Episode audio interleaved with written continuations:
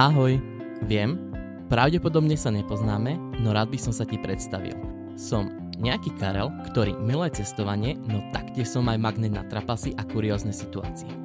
Kvalita zvuku nie je najlepšia, no každý niekde začíname. Ja konkrétne v špajzi. A ak ťa to stále neodradilo a chceš sa niečo dozvedieť z mojich ciest, tak ja sa s tebou veľmi rád o ne podelím.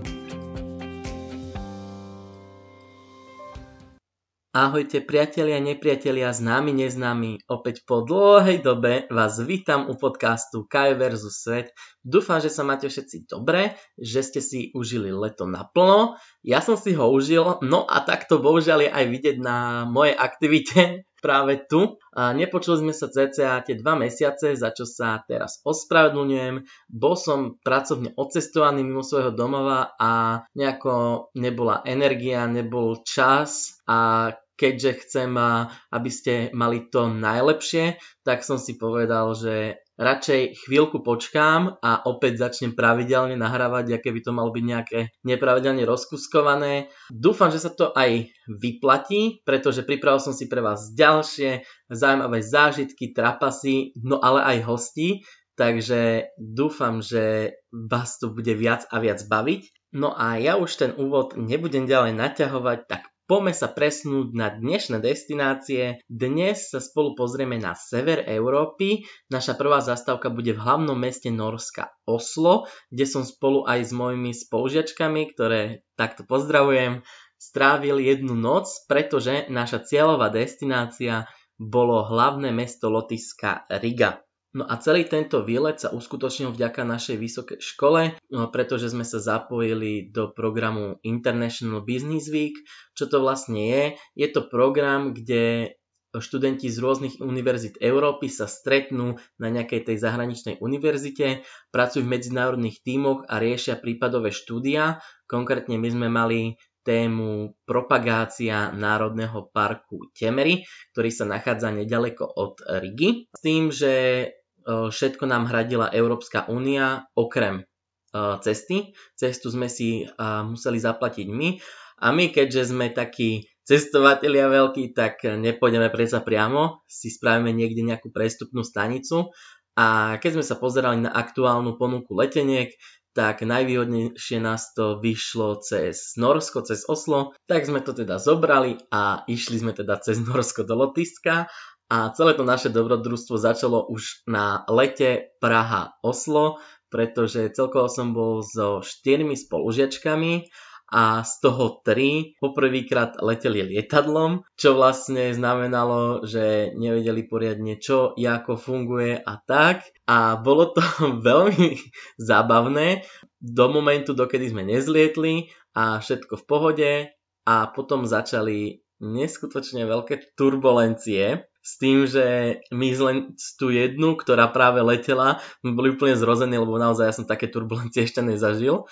A oni, keďže to nevedeli porovnať, tak sa na nás pozerali, že čo, že to je v pohode. Oni si mysleli, že to je normálne, ale naozaj to, nebolo to vtedy normálne. Takže na, zájemne sme sa na tom zasmiali a tým pádom bolo všetko v poriadku. A čo sa týka samotného mesta Oslo, toto mesto sa nachádza na juhu krajiny, ale má takú rovnakú geografickú šírku ako napríklad Moskva alebo Aliaška a je to taktiež jediné európske hlavné mesto, v ktorom dokážete robiť aktivity ako napríklad bicyklovanie, lyžovanie alebo plachtenie bez toho, aby ste opustili hranice mesta, čo je naozaj fascinujúce, keď si už len to predstavím. A aké pamiatky sme tam naštívili, alebo čo sú také ikony mesta, tak medzi teda hlavné ikony patrí pevnosť Akerhus, ktorá sa nachádza na východnej strane prístavu. Osobne za mňa je veľmi pekný kráľovský palác z 19. storočia, kde ešte stále aktuálne býva norský král, konkrétne teraz Harald V.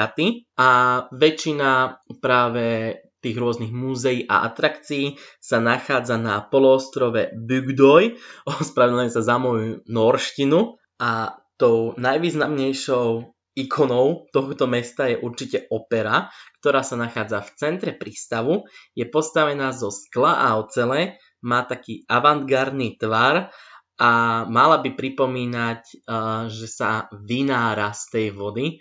No mne to síce moc vynáranie z vody nepripomína, ale to je môj čisto subjektívny názor. A teraz by som vám povedal veľmi zaujímavý príbeh, čo sa mi tam stal. Nazval som ho Karma v hodnote 80 eur.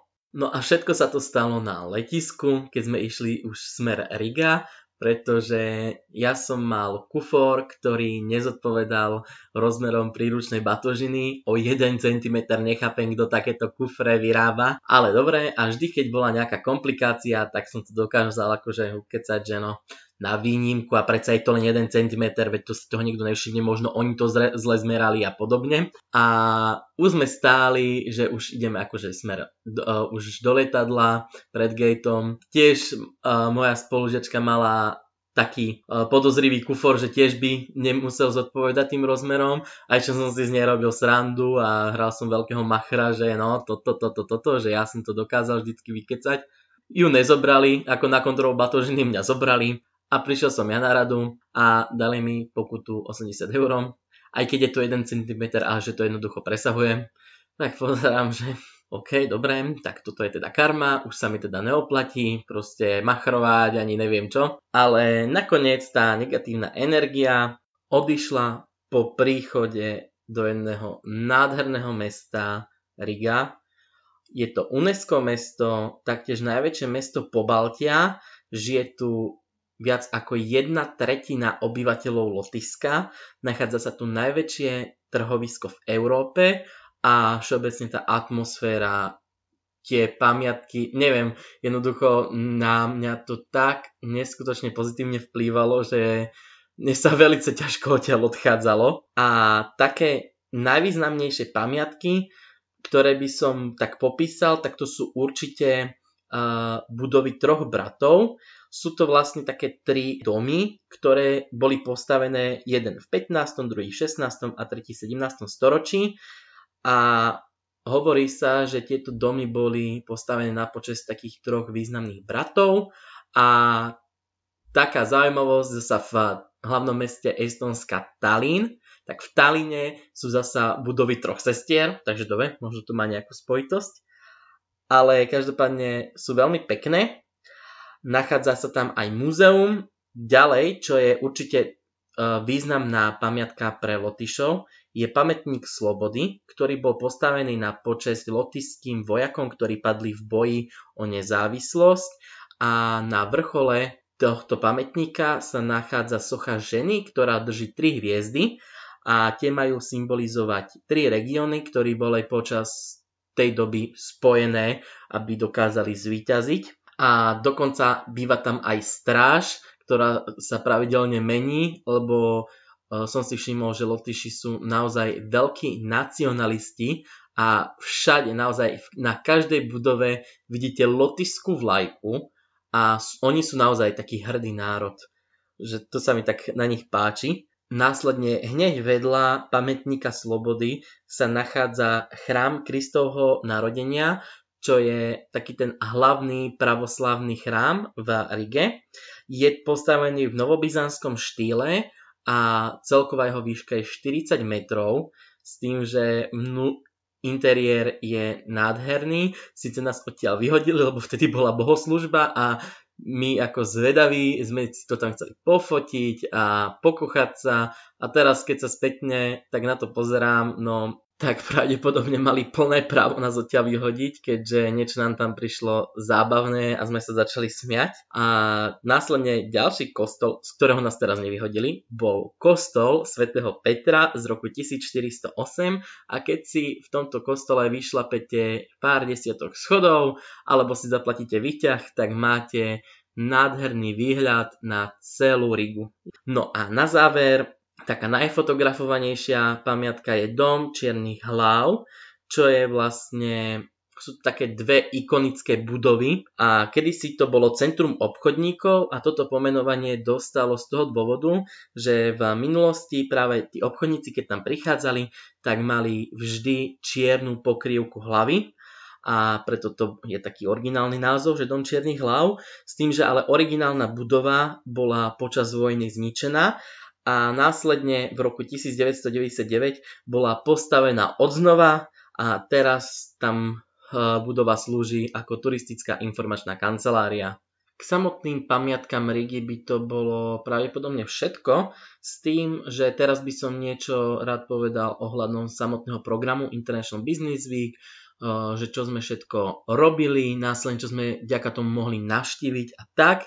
Všeobecne ten program začal od pondelka do piatka. Ten prvý deň sme sa tak úvodne zoznamovali, zaradili nás do tých medzinárodných tímov s tým, že sme hrali nejaké hry a podobne. Druhý deň sme boli čisto len v miestnej ekonomickej univerzite a tam sme si vytvárali tie naše projekty, na tretí deň sme sa išli priamo pozrieť do Národného parku Temery. Tam nás spravili prehliadku a sme mali zvážiť, že či tie naše myšlienky sú reálne, keď sme to takto priamo videli. A také zaujímavosti o tomto národnom parku sú, že to je tretí najväčší národný park v Lotisku. Má viac ako 42 tisíc hektárov a na tejto rozlohe môžete nájsť či už lesy, kroviny, ale hlavne močiare pretože tieto močiare v tomto areáli vytvorili takých 14 ostrovov, ktoré sú vzájomne poprepájané drevenými chodníkmi, kde sú aj spravené vyhliadky. Je to nádherné. Naozaj som nečakal, že ma to tak zaujme, ale keď spôjdete na tú vyhliadku a následne vidíte jedno to veľké močarisko, čo sú vlastne sa vytvorili tie ostrovy, do toho tie lesy, tak naozaj stojí to za to keď tam budete.